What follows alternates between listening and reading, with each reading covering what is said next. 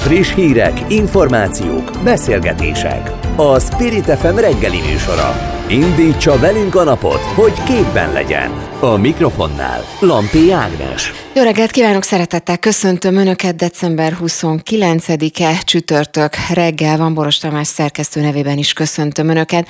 Hát még néhány nap van hátra és vége kétezer-huszonkettőben, és így az év utolsó napjaiban érdemes azért mérleget vonni és elemezni, hogy melyek voltak az év legfontosabb közéleti politikai eseményei. Hát sokak szerint a háború kitörése, vagy akár az áprilisi választás, vagy gazdasági válság, elszálló energiaárak, rezsicsökkentés csökkentése, és hát természetesen a tanári polgári engedetlenségi mozgalmak, vagy akár az egészséget, egészségügyet átalakító törvény mind-mind olyan téma lehetne, amely meghatározó volt ebben az évben. Meg hát az is természetesen fontos volt az ellenzéki pártok számára mindenképpen, hogy hogyan elemzik, hogyan dolgozzák fel a választási kudarcot, hogyan vonják le a tanulságokat, mindenképpen kihívás volt számukra ez az év, sőt, ez lesz egészen biztosan kétezer-huszonhárom, vagy akár kétezer-huszonnégy is. Nos, ezeket a kihívásokat és ezeket az eseményeket összegezzük. A mai adásban három ellenzéki párt egy-egy politikusával, Tompos Mártonnal, a Momentum, Novák Előddel, a Mi Hazánk, és Komjáthi Imre, az em es zé pé politikusával. Spirit ef em kilencvenkettő egész kilenc a nagyváros hangja. És akkor vágjunk is bele ebbe az évértékelőbe, méghozzá Tompos Mártonnal, a Momentum országgyűlési képviselőjével és szóvivőjével. Jó reggelt kívánok! Jó reggelt! Na, akkor most már, most már halljuk is egymást. Jó. Ugye az előbb felsoroltam néhány olyan hát, témát, eseményt kétezer-huszonkettőből, amely hát mindenképpen meghatározó jelentőséggel bírt. Ugye említettem a háborút, említettem a választásokat, az áprilisi választásokat, gazdasági válságot, elszálló energiárakat, rezsicsökkentés, csökkentés, és hát tényleg nagyon-nagyon sok minden történt ebben az évben. Ön a Momentum részéről melyiket emelné ki, amely mindenképpen a legfontosabb vagy a legmeghatározóbb volt az évben? Fú, nehéz egyet kiemelni. Hadd had, had vegyek kettőt. Nemzetközi szinten mindenképpen az ukrán um, háború, Oroszország megtámadta Ukrajnát, ez teljesen felborított mindent. Um, abszolút az ellátási láncoktól kezdve az energián át, a, a, a kontinens biztonsági szintjéig mindent befolyásolt. Magyarországon pedig talán a megélhetést emelném ki, tehát az, hogy elszálltak az árak, az infláció az egekben van, az, hogy a, a benzinársapka kikerült, az egy ö, olyan szintű, hát nem azt mondom, hogy megélhetési válságot, de megélhetési kérdéseket vetett fel, ami azért elég régóta nem volt Magyarországon. Azért én kiemelném még a választásokat is, mármint az ellenzék szempontjából. Szerintem ez egy fontos esemény volt abból a szempontból, hogy több úgymond újítása is volt az ellenzéknek most először. Az egyik ugye természetesen összefogás, a másik pedig az előválasztás, és persze sokat elemeztük már ezt, hogy mi lehetett a kudarc oka az ellenzék számára az összefogásban, vagy mit rontott, ronthattak el, hogy egy picit ezeket a tapasztalatokat összegezzük, és mondjuk előre tekintünk, akár kétezer-huszonhárom, vagy inkább kétezer-huszonnégyben, ugye, amikor egyszerre lesz az önkormányzati választás és az európai parlamenti választás, akkor így visszanézve a választásokra, melyek azok a legfontosabb tapasztalatok, amelyeket leszűrtek ebből? Nyilván igen, a választás nagyon fontos volt az ellenzék számára, de jó, hogy mondja, az ellenzék számára. Tehát azért az ország nem mondaná valószínűleg az elmúlt év öt legfontosabb dolga között azért a választást.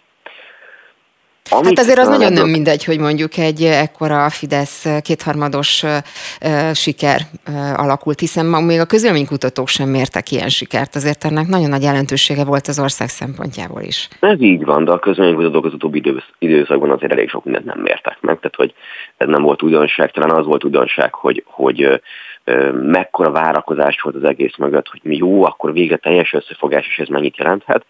Azt hiszem, ez is a kulcs az ellenzék szempontjából, hogy az, hogy önmagában összefogás van, az nem jelent kormányváltást. Ez nem jelenti azt, hogy na jó, akkor innentől kezdve minden meg van oldva, ennél egy sokkal határozottabb, karakteresebb ajánlatot kell tenni a választók számára, és úgy gondolom, hogy kétezer-huszonhárom a letisztulásnak az éve lesz így ellenzéki szempontból, tehát az, hogy el fognak tűnni, most mérhetőség az már most is talán megvan, de így, így jelentőség szempontjából bizonyos pártok, és, és egy Dobrev Donát versenyfutás lesz. Egyébként, ha már ezt említette, akkor hagyj hagy kérdezzek itt vissza a Momentummal kapcsolatban, mert hogy nyilván e, azzal kapcsolatban, vagy arról, arról beszélünk most elsősorban, hogy a Soproni Tamás Momentum politikusa nyilatkozta azt e, valamikor, ha jól emlékszem, októberben vagy október végén a Válasz Online-nak, hogy ennek a pártnak az arca, agya és lelke jelenleg is Donáth Anna, és hogy Donáth Anna visszatérésére számítanak a leginkább. Akkor most ilyen stand-by üzemmódban voltak az évben, vagy hogy kell ezt értelmezni, ezt a mondatot? Hát nem, nem, azért nem voltunk stand-by üzemmódban. Egy olyan üzemmódban voltunk, amikor megpróbáltuk megérteni azt, hogy a parlamenti munkülés az hogy van, hogy um, egy olyan közegben, ahol um, a legnagyobb párt megpróbál mindenkit kinyírni, a legnagyobb ellenzéki párt megpróbál minden ellenzéki pártot leszalámítani. A dé ká-ról beszélünk, amely megpróbál minden ellenzéki pártot kinyírni? Így van, igen, igen, igen. Hát a dé ká és a Fidesz gyakorlatilag kéz a kézben próbáltuk meg mindenki mást le, lepucolni a palettáról. Akár ideológiai ellentétek, akár um, sima hatalomtechnikai játszmák miatt. Úgyhogy mi azon gondolkodtunk végig, azon um, dolgoztunk, és azon, azon, azon um, arra fókuszáltunk végig, hogy hogyan lehet egyrészt um, erősödni egy ilyen közegben, hogyan lehet a tíz akciókat használni. Hát országjárással. Azzal lehet erősödni, hogyha az emberek látnak minket. Azzal lehet erősödni, hogyha olyan helyeken, ahol egyébként nem vagyunk ott, ahol egyébként az ellenzék egyáltalán nincsen ott, akkor ott megjelenünk és próbálunk fórumot tartani, beszélgetni, elvinni azt is a változásnak lehetőségét. Hát mondjuk ebből egyelőre talán kevés látszik, sőt pont az ellenkezőjét lehet tapasztalni, hogyha csak a tényeket nézzük, és ha már a dé ká-t említett, akkor folytassuk is innen, mert hogy jó néhány momentumost átsábított az év során a dé ká. Hát ugye itt a legnagyobb, úgymond skalpként, ugye itt a Déri Tibort szokták emlegetni, ugye az újpesti polgármesterről, de emlegethet a sződligeti településvezetőt, Juhász Bélát, Buzinkay Györgyöt, aki Momentum alapító, ugye volt elnökségi tagról beszélünk, aztán Bodrozsán Alexandra, kecskeméti önkormányzati képviselő, Székely Dávid, a Bács-Kiskun megyei közgyűlés tagja, és azért mondom, ez jó néhány, jó néhány sikerült skalp a dé ká részéről. Igen, a dé ká-ban az a szép, hogy ők kilencven százalékot kommunikálnak, és tíz százalékot politizálnak. Tehát, hogy most végigvesztük ezt a, ezt a listát, Székely Dániel másfél éve a Momentumnak a tagja. Tehát, hogy ő, ő el lett adva a hatalmas sikernek, gratulálok hozzá, ez egy ilyen, ez benne van a játszmában. Arról viszont kevesebb a kommunikáció a dé ká részéről, hogy, tő, hogy tőlük is jött hozzánk ember, például Szolnok volt a polgármestere, a Kétfarkaktól is jött hozzánk ember, a Párbeszéd, de vannak nagyon jó viszonyunk, tehát ez egy ilyen, ez egy folyamatos képlékeny, folyamatosan alakuló viszony az ellenzéki pártok között, ami nem csak úgy néz ki, hogy a dé ká-hoz mennek emberek, hanem úgy, hogy a dé ká-ból is mennek emberek, meg máshol is mennek emberek. Tehát ezt, ezt nem tartom annyira meglepőnek. Én annak örülök, hogy kettő párt van jelen pillanatban, amelyik, hát amelyik növekszik, és az egyik a Momentum ezek közül.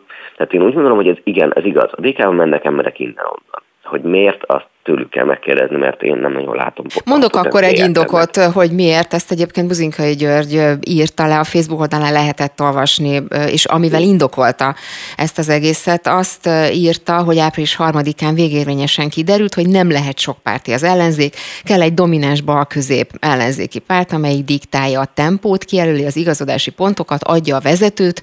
A magyar politikának mindig is ez volt a rendje, aki pedig ez ellen megy, az bukásra van ítélve, és mára világossá vált, hogy a dé ká az a párt, amely képes vezetni az ellenzéket, az egyedül ilyen párt. Ez elég e, egyértelmű beszéd. Hát nagyon sajnálom, hogy Gyuri így látja, én, mert ő kihagyja a képletből azt, hogy azért mégiscsak Gyurcsány Ferenc vezeti ezt a pártot, aki fölött egy olyan üvegplafon van, amit a dé ká soha nem fog tudni áttörni. Hát ez egy ilyen nagyon ambíciózis meglátás, amit igazából sajnálok, az pedig az, hogy nem ismeri azt fel, hogy egyedül a Momentumnak van lehetősége olyan szintű pártán nőni, amelyik uh, tényleg ki tudja hívni a Fidesz rendszert. Tehát, hogy ha ő így látja, nagyon... De mi alapján gondolja, hogy a Momentumnak van erre csak lehetősége? Ha bárki, most aki végig gondolja azt, hogy ki van az ellenzéknek a palettáján, azt a hat pártot, és most a új fasiszta Mi Hazánkat nem számolom ide, ahhoz láthatja azt, hogy ebből a hat pártból egyik se tud növekedni úgy, hogy korlátlan um, lehetőségei vannak gyakorlatilag a határon túli magyaroktól kezdve a kistelepüléseken át egészen az egyetemi városokig. Ez a Momentum egyedül. Tehát nincs másik, amelyik, amelyiknek annyira alacsony az elutasítottsága, hogy bármelyik társadalmi csoportban, bármilyen közegben tudna nőni.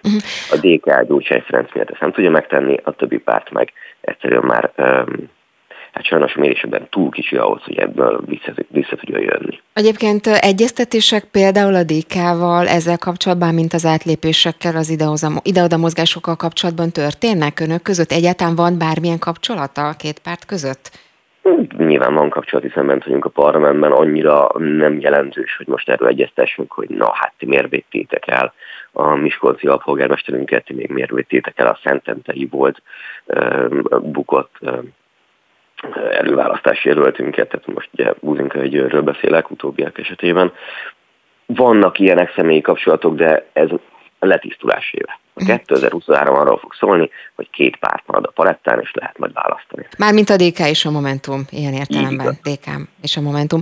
Akkor viszont, ha már a népszerűségi adatokat említette, meg azt, hogy ugye nagyon fontos, hát az év értékelése szempontjából valóban, hogy hogyan alakultak a gazdasági vonulatok, a gazdasági folyamatok. Nyilván itt az inflációra gondolok, az élelmiszerár emelkedésre gondolok, a rezsicsökkentés csökkentésére gondolok, és ehhez képest például az IDA intézetnek a friss mérésében az szerepel, hogy a Fidesz népszerűsége pontot jár, mint a választások előtt. Ennek mi lehet az oka? Ráadásul ugye az ellenzék ebből egyelőre láthatóan nem tud sokat profitálni. Abszolút, tehát nem vagyunk alternatíva egyelőre. Én úgy látom, hogy nagyon sok Fidesz szimpatizáns, vagy Fidesz szavazó, de bizonytalan szavazóra is mondanám, azt, mond, azt látja, hogy van a Fidesz, amelyik országos szinten tud kommunikálni, amelyiknek van egy története, és van egy gondolatvilága, és ezzel szemben nincs párhuzamos történet, párhuzamos gondolatvilág. De most nyilván egy olyan rendszert látunk, ahol a, a világ összes pénze, és az állam összes pénze, és hivatala, és erőforrása is lehetősége a Fidesz kezében van, de ettől függetlenül az ellenzék feladata az, hogy egy párhuzamos világképet építsen fel, egy párhuzamos gondolkodás, gondolatvilágot. És amíg ez nincsen meg, addig ugyanezt fogjuk látni az összes, tényleg az összes mérésben, hogy a Fidesz bármit csinál, bármennyire bezúvon az életszínvonal, bármennyire katasztrofális a gazdasági helyzet, nem fog nagyon csökkenni, mert amíg a szavazók nem látnak alternatívát, addig nem nagyon tudnak mást mondani ezekben a felmérésekben sem. Uh-huh. És önök építik most ezt a világképet, ezt az alternatívát, és ha igen, akkor mi a kiindulópont, mire építenek? Én úgy érzem, igen, és hogy Donáth Annának hívják a kiindulópontot, és megpróbáljuk arra felépíteni, hogy itt teljesen új gondolkodásra van szüksége Magyarországnak. Új gazdasági rendszer, új oktatás, új egészségügyi rendszer, és hogyha valakinek van ideje, kedve és lehetősége meghallgatni ezt, akkor nagyon köszönjük, hogyha nyitott arra, hogy mi hogyan szeretnénk ezt az új Magyarországot felépíteni. Donáth Anna fog ebben a rendszerben vezetni, és reméljük, hogy sokan meghallgatják. Hát lesz tennivalójuk akkor bőven. Köszönöm szépen Tompos Mártonnak, a Momentum országgyűlési képviselőnek, és boldog új évet kívánok minden jót önnek. Viszontlátásra. Viszontlátásra.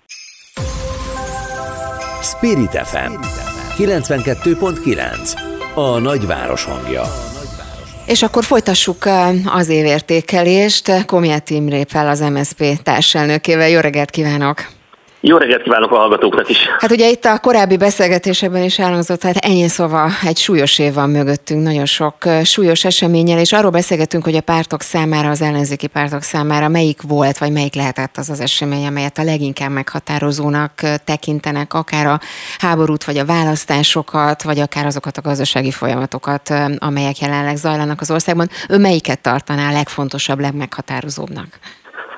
Hát nagyjából így ezt a felsorolást, de azt gondolom, hogy ha a legmeghatározóbbat kell, akkor a választási vereséget említeném, mert azt gondolom, hogy ha ez a választási vereség nem történt volna meg, akkor mind a gazdasági problémákkal, mind a háború okozta problémákkal könnyebben meg tudna küzdeni a magyar társadalom, a magyar politikai élet. Leszűrték egyébként a tanulságokat a választási verességből, mert itt ugye éppen azért érdemes megemlíteni, hogy két olyan úgymond újítása is volt az ellenzéknek, amelyet korábban hát nem alkalmaztak, ugye nyilván az összefogásra, illetve az előválasztásra gondolok, és ennek ellenére hát vereséget szenvedett az ellenzék. Én azt gondolom, hogy mind az összefogás, mind pedig az előválasztás intézménye az fontos, és mindenképpen tovább kell, hogy vigyük, mert hogy nincs más utunk, azt, azt látom. Mindemellett az előválasztás a, és, a, és az, össz, az együttműködés kell tovább vinniük, úgy érzi? Hát úgy, úgy gondolom, hogy igen, tehát az em es zé pé most is azt tartja, hogy, hogy képes és kész önállóan indulni, akár az é pé választáson, akár az önkormányzati választáson, de a választási törvény, a politikai logika mind-mind afelé mutat, hogy, hogy újfent az egy-egy ellen küzdelmet kell majd megvívnunk. Ha megosztjuk az erőinket, akkor az, az csak újabb győzelemhez fog vezetni, illetve hát az Európa parlamenti választáson is a, azt mondja a választási matematika, hogy együtt közösen, egy listán több mandátumot tudnánk szerezni. Mindemellett azért hangsúlyoznám, hogy mi önálló indulásra készülünk, de nyitottak vagyunk természetesen az együttműködésre. Ugye ez azért is nagyon fontos, mert ha már ezt említette, ugye kétezer-huszonnégyben egyszerre lesznek az önkormányzati választások, illetve az európai parlamenti választások, amely, hát itt voltak olyanok, akik ezt a helyzetet egyfajta csapdahelyzetként értékelték az ellenzék számára, mert hogy ezt a két helyzetet hogyan lehet egyszerre megugrani, külön indulással vagy közös indulással, erre van esetleg már valamilyen megoldásuk? Én, én azt gondolom, hogy még nincsen kiforrott javaslat erre az ellenzéki oldalon. Az em es zé pé javasolni fogja, hogy már januárban üljünk tárgyalóasztalhoz, és kezdjünk el beszélni arról, hogy hogyan, milyen módon indulna együtt vagy külön az ellenzék. Azt gondolom, hogy megvan az előnye és a hátránya is. A, ha az előnyéről beszéltem, a hátránya az em es zé pé számára annyi, hogy mi szeretnénk karakteresen megmutatni, hogy milyen baloldali politikát képzelünk az Európai Unión belül is. Mondjuk csak egy példát említsek, mint mondjuk Pedro Sánchez Spanyolországban. Ezt lehet, hogy egy, egy közös kampányban, egy közös listával nehezebben tudnánk elérni, de mindemellett akkor is azt gondolom, hogy meg kell találnunk azt a, azt a kampánymódszert, azt a, azt a választási módszert, amiben meg tudjuk majd szólítani úgy a, a választókat, hogy ez, ez ne okozzon egy, egy, egy nagy katyfaszt. Uh-huh. Hogy úgy e- egyébként már van egy olyan párt, amelyiknek megvan erre, vagy meg lehet erre a megoldása. Buzinkay Györgyet idéztem az előbb is, ugye a Momentum politikusa volt, és aztán átlépett ugye a dé ká, és azzal indokolta a kilépését, hogy április harmadikán végérvényesen kiderült, hogy nem lehet sokpárti. Az ellenzék, kell egy domináns balközép ellenzéki párt, amely diktálja a tempót, kijelöli az igazodási pontokat, adja a vezetőt, és ugye szerinte ez a dé ká lehet, és ez a megoldás a következő választáson. Hogy látja? Hát én nem látom ebben a megoldást. Tehát, hogy, hogy a Buzinkay György azt mondja, hogy egy balközép párt, és az a dé ká, akkor ez azt jelenti, hogy a dé ká egyedül indul. Márpedig én azt gondolom, hogy, hogy külön egy párt nem fog tudni győzni. Azt látjuk most, mi elkezdtük a választási felkészülést, járjuk az országot az em es zé pé politikusaival, elsősorban önkormányzati képviselőkkel, polgármesterekkel beszélgetünk. Szinte mindenhol ugyanazt halljuk, hogy egyedül senki nem tud győzni. Az em es zé pé nélkül sem lehet győzni. Az em es zé pé politikusaira, azokra tapasztalt politikusokra, akik tudják is, hogy hogyan működik egy önkormányzat, hogyan kell közigazgatni, hogyan kell működésben tartani egy ilyen rendszert, azokon nélkül nem lehet győzni, és nem lehet az em es zé pé hálózata nélkül sem győzni. Ezért helyben mindenképpen azt gondoljuk, hogy valami fajta együttműködésre szükség lesz, és ennek, ezeknek az együttműködéseknek már megvannak az alapjai, sok helyen ezek, ezek tökéletesen működnek. Azt kell kitalálnunk igazából, hogy, hogy majd az európai parlamenti választáson milyen együttműködésben tudunk elindulni. Igen, erre próbáltam is az előbb célozni, hogy akkor a kettőt egyszerre hogyan lehet majd megvalósítani. De egy picit térjünk majd ki még a, a, az em es zé pére is. Ugye említette a tapasztalt politikusokat, hogy erre mekkora szükség van. Az em es zé pé ebből a szempontból az év során egy elég komoly veszteséget szenvedett, ugye Újhelyi István személyében, aki, aki elhagyta az em es zé pét. Ugye voltak kísérletei arra, hogy hogyan lenne érdemes megújítani a pártot, hogyan tudna megújulni, más ruhát felvenni, aztán ez, a, ez, ez Ez nem sikerült, sőt, ugye az lett a vége, hogy Újhelyi István el is hagyta az em es zé pét. Ezt utólag hogyan értékelik, és milyen irányba próbál akkor haladni az em es zé pé? Próbál-e megújulni bármilyen formában? Természetesen, gyakorlatilag azt a munkát végezzük, amit Újhelyi István is említett, nem találta fel a spanyol viaszt, hogy pártot kell építeni. Végig kell járni az országot, sziszifuszi munka, nagyon nehéz, rendkívül időigényes, de nem lehet megúszni. Tehát választhatja azt egy párt, hogy médiapárt lesz, bármilyen árnyékkormányt, akármit hoz létre, és sajtótájékoztatókat tart, meg mond kemény mondatokat a parlamentbe, de ha emellett elszalasztja a lehetőséget arra, hogy pártot építsen, hogy aktivista hálózatot erősítsen. De várjon, akkor... hogyha, hogyha azt az irányt folytatják, amit Újhelyi István már elkezdett, akkor vajon ő miért, miért lépett ki, miért hagyta ott a pártot? Mert pontosan ezt a munkát felejtette el. Előállt egy javaslattal, úgyhogy ez nem volt kellőképpen előkészítve, és hát volt, ne felejtkezzünk el, egy olyan mondata, amit, amit nem tudott megemészteni az em es zé pé párttagsága, az, hogy elhervadt a szegfű. Ez érzelmi alapon érintette a, a párttagságot, de én inkább a jövőbe néznék, és azt mondanám, hogy nagyon sajnáljuk, elköszöntünk Istvántól, sok sikert kívánunk neki, tényleg őszintén én, én személy szerint is sajnálom, Mind, mind emberileg is, de nekünk a jövővel kell foglalkozni. A jövő pedig erről szól, hogy megyünk, országot járunk, találkozunk, ott is újra építjük az em es zé pét, ahol uh, esetleg néhány éve megszűnt, és, és ez a munka folyik, és uh, sikerekről tudok beszámolni.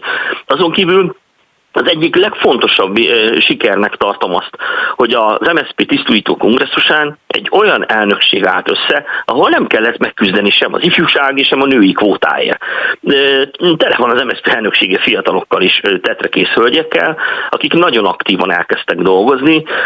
Ez mindenképpen előremutató. Azt pedig már sokatszor fogom elmondani, szerintem a néző vagy a hallgatók már hallották tőlem, hogy az em es zé pének több mint negyven polgármester van, több mint háromszázhatvan önkormányzati képviselője, és még mindig háromszáz, közel háromszáz alapszervezetünk van.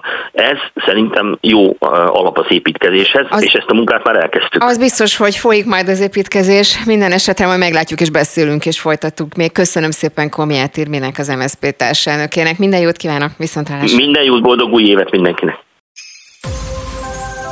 Spirit ef em kilencvenkettő pont kilenc a nagyváros hangja. Folytassuk is akkor az összegzést a Mi Hazánk képviselőjével, Novák Előddel, a Mi Hazánk országgyűlési képviselőjével. Jó reggelt kívánok! Jó reggelt kívánok! Én hallom. Na, oké, okay, akkor most már remélem, hogy, remélem, hogy tényleg halljuk egymást. Ugye az előbb beszélgettem Tompos Mártonnal, a Momentum képviselőjével, és tőle is azt kérdeztem, hogy ha az évben meg kellene határozni azt, hogy melyek, vagy melyik eseményt tekinteni a legmeghatározóbbnak, a legfontosabbnak, ha a háborúra gondolunk, választásokra, gazdasági folyamatokra, inflációra, áremelkedésekre, akkor melyiket említeni Magyarország szempontjából is miért? Nyilvánvalóan a béke a legfontosabb érték, ilyen értelemben a legnagyobb tragédiája az évnek a szomszédos országunkban kialakult amerikai-orosz háború, amiből úgy tűnik, hogy nem sikerült, sikerül kimaradnunk. Sajnos a magyar kormány minden kommunikációja ellenére több szempontból is, és főleg anyagilag támogatja Ukrajnát, és hát ezáltal lényegében a de várjál, háború akkor ez azt jelenti, hogy beléptünk volna a háborúba, mert hogy egészen így fogalmazott, hogy nem tudtunk hát, kimaradni, akkor ez mit jelent? Így van, azt gondolom, hogy a háborút ma már egyrészt gazdasági eszközökkel is hívják, és a szankciókat azt mind támogatta a magyar kormány. Másrészt például a magyar vadászgépek is kakaskodnak már az orosz harci gépekkel a balti légtérben, erről számos tudósítás megjelent, büszkélkedő tudósítás a honvédelem honlapján is, miközben azt gondolom, hogy magyar katonáinkat ne vigyék külföldre, a külföldieket vigyék el tőlünk, a márciusi ifjak szellemében ennek nem volna keresni valója, és hát Magyarországnak ki kellene maradnia egyrészt a szankciók támogatásából is, főleg a magyar nemzetgazdaság érdekében, hiszen már egyébként az elmúlt években is nagyon súlyos kárt okozott, főleg a magyar nemzetgazdaságnak, a magyar mezőgazdaságnak a szankció Oroszországgal szemben, elvileg valójában talán Magyarországot jobban sújtotta arányaiban mindenképpen, úgyhogy talán itt az ideje felkészülnünk egy unió utáni életre is, hiszen ahogy a Szovjetunió is egyik pillanatról a másikra megszűnt, úgy azt gondolom, hogy az Európai Unió is hamarabb szűnhet meg, mint hogy azt gondolnánk, úgyhogy az évnek mindenképpen a legmeghatározóbb esete, eseménye ez a háború. Ebből a szempontból egy pillanatra térjünk már oda-vissza, amit a szankciókkal kapcsolatban említett, illetve azt, hogy úgy látja, hogy Magyarország is támogatja ilyen értelemben, mert hogy Orbán Viktor ugye tartott egy kormányinfót, egy nemzetközi sajtótájékoztatót nem olyan régen, és ott is szóba került ez, és most nem fogom tudni pontosan idézni, de ugye azt mondta ezzel kapcsolatban, hogy ő soha nem értett egyet a szankciókkal, és azt tudta megtenni ebben a helyzetben, hogy nem vétózott. Hát ha nem ért egyet vele, akkor nem hiszem, hogy támogatni kellene. Tehát az a baj, hogy a, a szavak és a tettek, az itthoni szavak és a brüsszeli tettek, azok, azok mindig különböznek egymástól e tekintetben, és ez nagyon fájó és nagyon komoly károkat okoz. Az is beszédes volt idén, amikor a magyar vezérkari főnök ukrán kollégájánál járt, és utána az ukrán híradásból értesültünk csak egyáltalán erről a látogatásról, és úgy nyilatkozott az ukrán vezérkari főnök, hogy teljesen elégedett a két fél együttműködésének szintjével. Tehát itt a háttérben még ki tudja, milyen támogatások vannak, túl azon a nagyon súlyos anyagi támogatáson, ami eleve abszurd, hogy Magyarország nem kapja meg a neki járó uniós forrásokat, mi viszont önként a saját költségvetésünkből is ajánlunk hetven milliárd forintot, tehát ennek szerintem véget kellene vetni, ez súlyos károkat okoz a magyar gazdaságnak is, ráadásul a soviniszta ukrán államnak a támogatása az magyar szempontból egyébként is elfogadhatatlan, tehát ez az évnek mindenképpen egy nagy tragédiája, de azért, hogy a kérdésére ne csak ilyen pesszimista választ adjak, látunk sikert is, hiszen már-már megfeledkezünk arról, hogy egy Covid diktatúra árnyékában kellett éljünk az év első felében is, sőt, még azt mondták, hogy április végével még az egyszer és kétszer oltottakat is oltatlannak fogják minősíteni, a védettségi igazolványt ugye megszüntetik, oltottsági igazolványát teszik, és emlékszünk arra a sok-sok ígéretre a korábbi évekből, amik mind nem teljesültek, ugye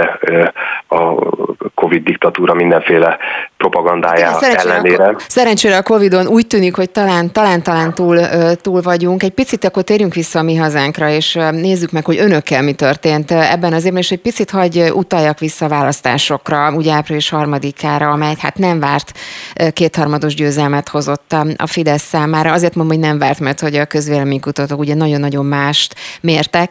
A Mi Hazánk szempontjából nézzük meg ezt a választást, hogyan értékelik, és azóta melyek azok a tapasztalatok, amelyeket levontak a választásból, akár mint ellenzéki párt?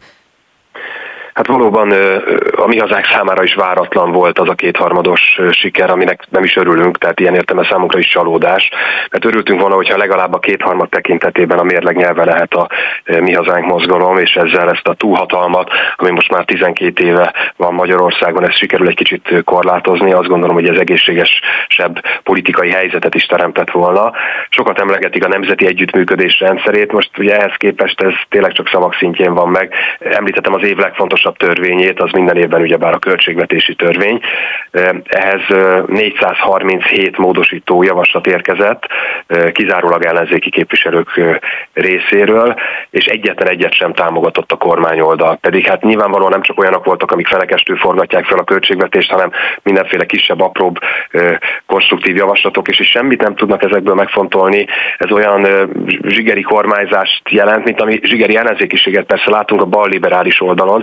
Talán egyébként ez is vezetett oda, hogy a balliberális pártok nemhogy kormányzásra, de igazándiból ellenzéknek is alkalmatlanok. Ellenzékváltó hangulat alakult ki Magyarországon, ennek köszönhető a Mi Hazánk mozgalom megjelenése és a mi konstruktív ellenzékiségünk, amikor nem azt nézzük, hogy ki javasol valamit, hanem hogy a magyar emberek érdekeit szolgálja-e, az úgy látom, hogy meghallgatásra talált. Nem csak, hogy a választásokon értünk el minden közvéleménykutatásra rácáfoló módon egy jó eredményt, hanem azóta is szinte megdupláztuk az eredményüket, és most már tíz százalék körüli támogatottságra mérnek. Ha már ezt említette, ugye a szakértők meg politológusok ezzel kapcsolatban azt hozzák föl, hogy Orbán Viktor ugye igyekszik visszaépíteni ezt a bizonyos centrális erőteret, amelyet korábban felépített, és ugye a Jobbik szerepét ebből a szempontból a, jobb, a Mi Hazánk fogja átvenni, és onnantól kezdve ugyanez a centrális erőtér, ez felépülhet, mint ami korábban volt az önök részvételével. Ezt mennyire látja reálisnak?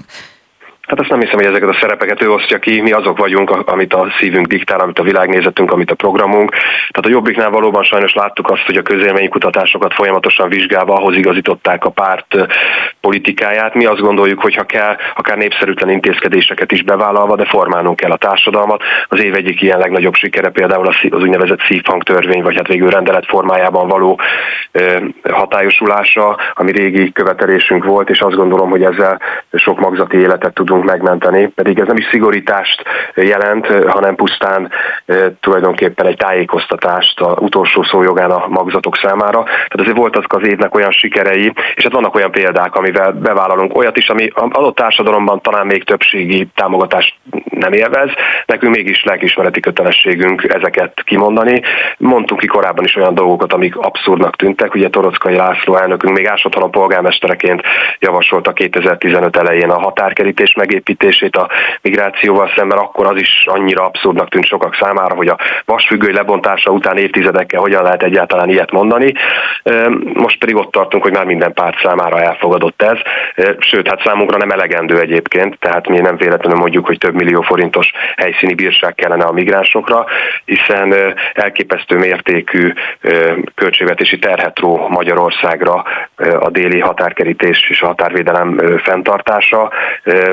Áltatás az a kormányzat részéről, hogy majd az egyszer az Európai Unió kifizeti, nem fogja soha. Éppen ezért kellene egyfajta spórolás és elrettentő jelleggel is például a migránsoktól helyszíni bírságként úgymond begyűjteni viszont, azt, ami náluk van. Viszont ebből a szempontból, bocsánat, hogy szabba vágtam, csak ebből a szempontból menjünk is tovább, mert hogy az évben, ha talán a, a legfontosabb esemény nyilván a közvélemény számára az, hogy hogyan alakultak a, a gazdasági folyamatok, az infláció, az élelmiszer áremelkedés, és ha innen nézzük picit az ellenzéki pártok mozgását, akkor azt látni, hogy ennek ellenére sem sikerült ö, nagyobb népszerűségre szert tenniük. Ha innen nézzük, arra utalok, hogy az IDA intézet készített egy felmérést, és ez szerint például pont akkora mondjuk a Fidesz népszerűsége, mint a választások előtt, ezeknek a folyamatoknak az ellenére sem csökkent, és az ellenzéki pártok, így a Mi Hazánk támogatottsága sem ugrott meg jelentősen, ennek ellenére sem. Ennek mi lehet az oka ön szerint?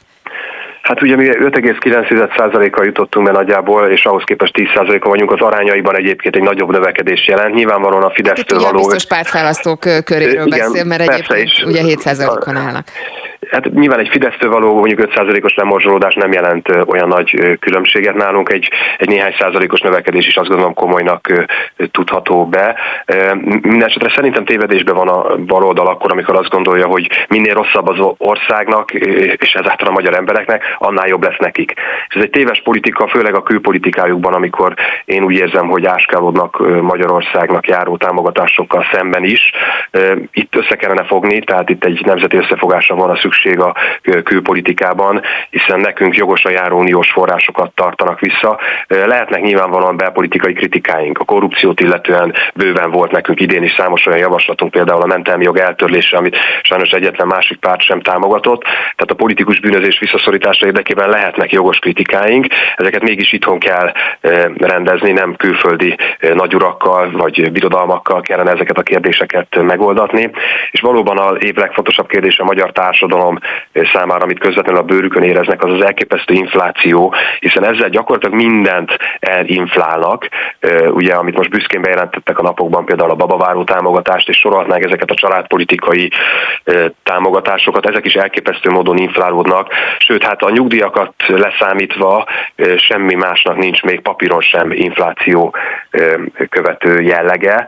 Ilyen értelemben például a kormány egyik legnagyobb büszkesége, hogy ugye mintegy százezer forintos adókedvezményt adnak három gyermek után, az a kétezer-tizenegy. január elsejei bevezetése óta harmad annyit ér, mint akkor, tehát egészen elképesztő módon érdekelt is a kormány ebben a, ennek az inflációnak a fenntartásában, és az, hogy már-már rekordméretű infláció van Magyarországon világviszonylatban, az elképesztő, hogyha párhuzamba vesszük azt, hogy világrekord áfa is sújtja Magyarországon, még az alapvető élelmiszereket is. Épp egy friss hír, hogy Spanyolországban végre az alapvető élelmiszerek áfáját nulla százalékra csökkentik, tehát inkább egy ilyen tendencia van. Ez ugye régi követelése a Mi Hazánk mozgalomnak is, egyébként más pártoknak, más pártoknak is. is. Igen, épp ezt akartam ezt hozzátenni, hogy ezt többen ellenzéki párt is hozzáteszik. Igen, ezért hivatkoztam a négyszázharminchét összes ellenzéki módosító javaslatra, miközben kormánypárti egy sem született.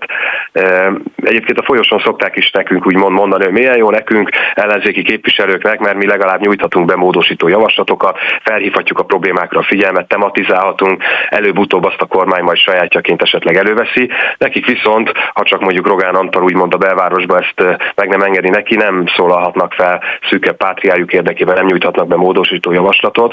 Tehát ilyen értelemben egy kicsit úgy érzem, hogy mamelukok ülnek ott többségben, és így működik ez a nemzeti együttműködés rendszerének hívott tákolmány, ahol a rákosista alaptörvény helyére egy szájerista alaptörvény került, tehát nagyon sok rendszerkritikája van a Mi Hazánk mozgalomnak, de a legfontosabb az kétségkívül az, hogy a magyar emberek életminőségén tudjunk javítani, és most nem ezt látjuk, és ami mondjuk még talán a gázárakat illeti, hogy erről még azért néhány szót mondhassunk. Csak tényleg egy fél percben, mert most már kifutottunk az időből. tíz másodperc is talán elég, hiszen csak annyit, hogy folyamatosan a háborúra hivatkoznak, miközben ez is szintén friss hír, hogy a háború előtti árakon kereskednek már a holland tőzsdén a földgázzal, tehát semmi sem indokolja azokat az elképesztő magas földgázárakat a magyar társadalom számára sem, amit nagyon, most el kell Nagyon-nagyon sok témát belőtt, úgyhogy szerintem egészen biztos, hogy folytatjuk majd még, mert hogy egy izgalmas évnek nézünk előbe. Köszönöm, Köszönöm. szépen Novák Elődnek, a Mi Hazánk országgyűlési képviselőjének. Minden jót kívánok, viszontlátásra! Viszontlátásra!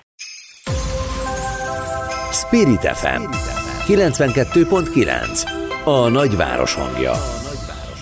Így van, és akkor böngészünk, és egy picit nézzük meg a legfrissebb híreket, hogy mi történik az online térben. Boros Tamás szerkesztő kollégám itt van már a stúdióban, szemben ül velem egész konkrétan, és hozta önöknek a friss híreket. Szia, jó reggelt!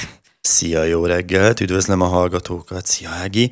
huszonnégy pont hú-val indítanék, egész pontosan Palkovics Lászlóval, aki állítólag nem járt rosszul azzal, hogy lemondott a technológiai és ipari miniszteri posztról.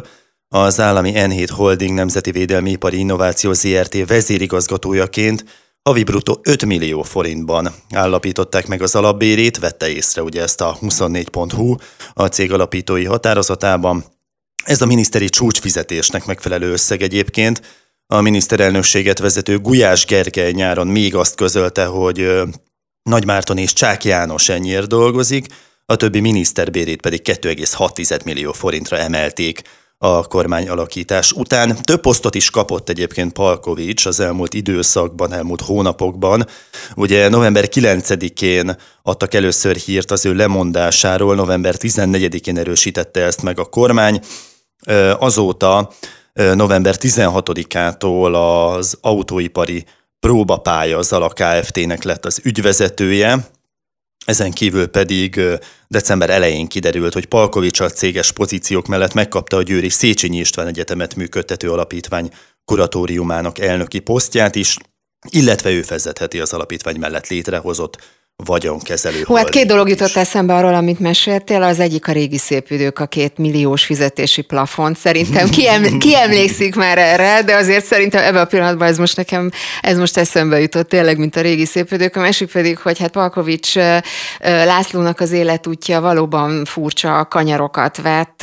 Hát ugye annak idején még oktatással is foglalkozott, a tanárok, annak idején ugye a kockásinges tüntetéseket is ő menedzselte. Polihisztor minisztereink terveink vannak. Így van, ez, ez a szakkifejezése, úgyhogy lehet, hogy ki tudja, hogy még hova visz az ő életútja ezek után. No, a há vé gé írta meg még annó, december tizedikén egész pontosan, hogy a Magyar Gárda, a Jobbik és a Mi Hazánk után Vollner János a Külgazdasági és Külügyminisztérium kötelékében folytatja, külgazdasági attasé lesz Szingapúrban.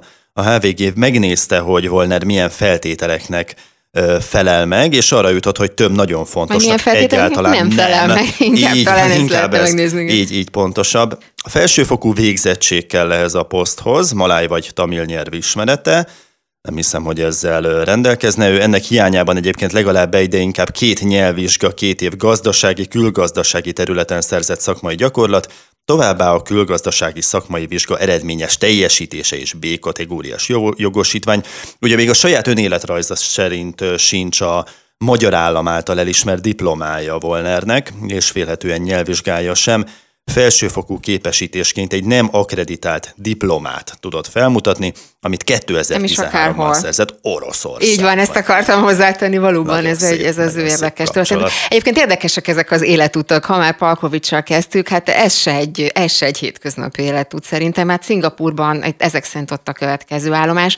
Kíváncsi vagyok, hogy ezek a feltételek, amelyeket említettél, megakadályozzák-e abban akár őt, vagy bárki más, hogy oda menjen. Attasének. Állítólag nem, tehát a minisztérium elintézi a há vé gé információi szerint, hogy mentesüljön ezen feltételek teljesítése alól, de hát majd meglátjuk, de drukkolunk neki. Mindenképpen, nagyon, így van. Hogy, hogy sikerüljön. Na, ha már Palkovics-sal kezdtük, akkor zárjuk is vele. Haszán Zoltán írt a négy negyvennégy pont hu-ra cikket a következő címmel: hamarabb szűnt meg a kormányzati koronavírus honlap, mint hogy felépült volna a nemzeti oltóanyaggyár. Hát ez már önmagában rejtőjenő. Az ország legfontosabb beruházását indítjuk el, ezt még Kósa Lajos mondta kétezer-huszonegy. szeptemberében egy szántóföld mellett állva, és ott volt Palkovics László is, akkor még innovációs és technológiai miniszterként, bejelentette, hogy kétezer-huszonkettő végén a nemzeti oltóanyaggyárban már vakcinákat fognak előállítani, az akkor már elkészülő magyar fejlesztésűt is, de tárgyalásban álltak kínai, orosz, kanadai és izraeli gyártókkal. Ezzel a bejelentés szerint Magyarország és részben Európa vakcina ellátását tudják biztosítani. Most évvégén egyelőre se magyar vakcina, se oltóanyaggyár, Palkovics László pedig már nem miniszter, és az egyetlen évvégi hivatalos kormányzati bejelentés a koronavírusról az, hogy a járvány tartósan kedvező lefolyására tekintettel a járvány intenzív szakaszára létrehozott koronavírus pont gov pont hu honlap január elsejétől megszűnik. Azt hiszem, ez egy gyönyörű végszó a lapszemle mm-hmm. végére. Ez, ezzel zárjuk a mai lapszemlét, és a műsort is ezzel zárjuk, mert hogy most már lassan kilenc óra van. Köszönöm szépen a technikai segítséget Kátai Kristófnak, Boros Tamásnak pedig a szerkesztést a mai műsorhoz. Önöket pedig arra sarkolom, hogy maradjanak továbbra is itt a Spirit ef em-en, és hallgassák a műsort, és természetesen nagyon-nagyon boldog új évet kívánok, és találkozunk jövőre. Viszonthallásra! Viszonthallásra!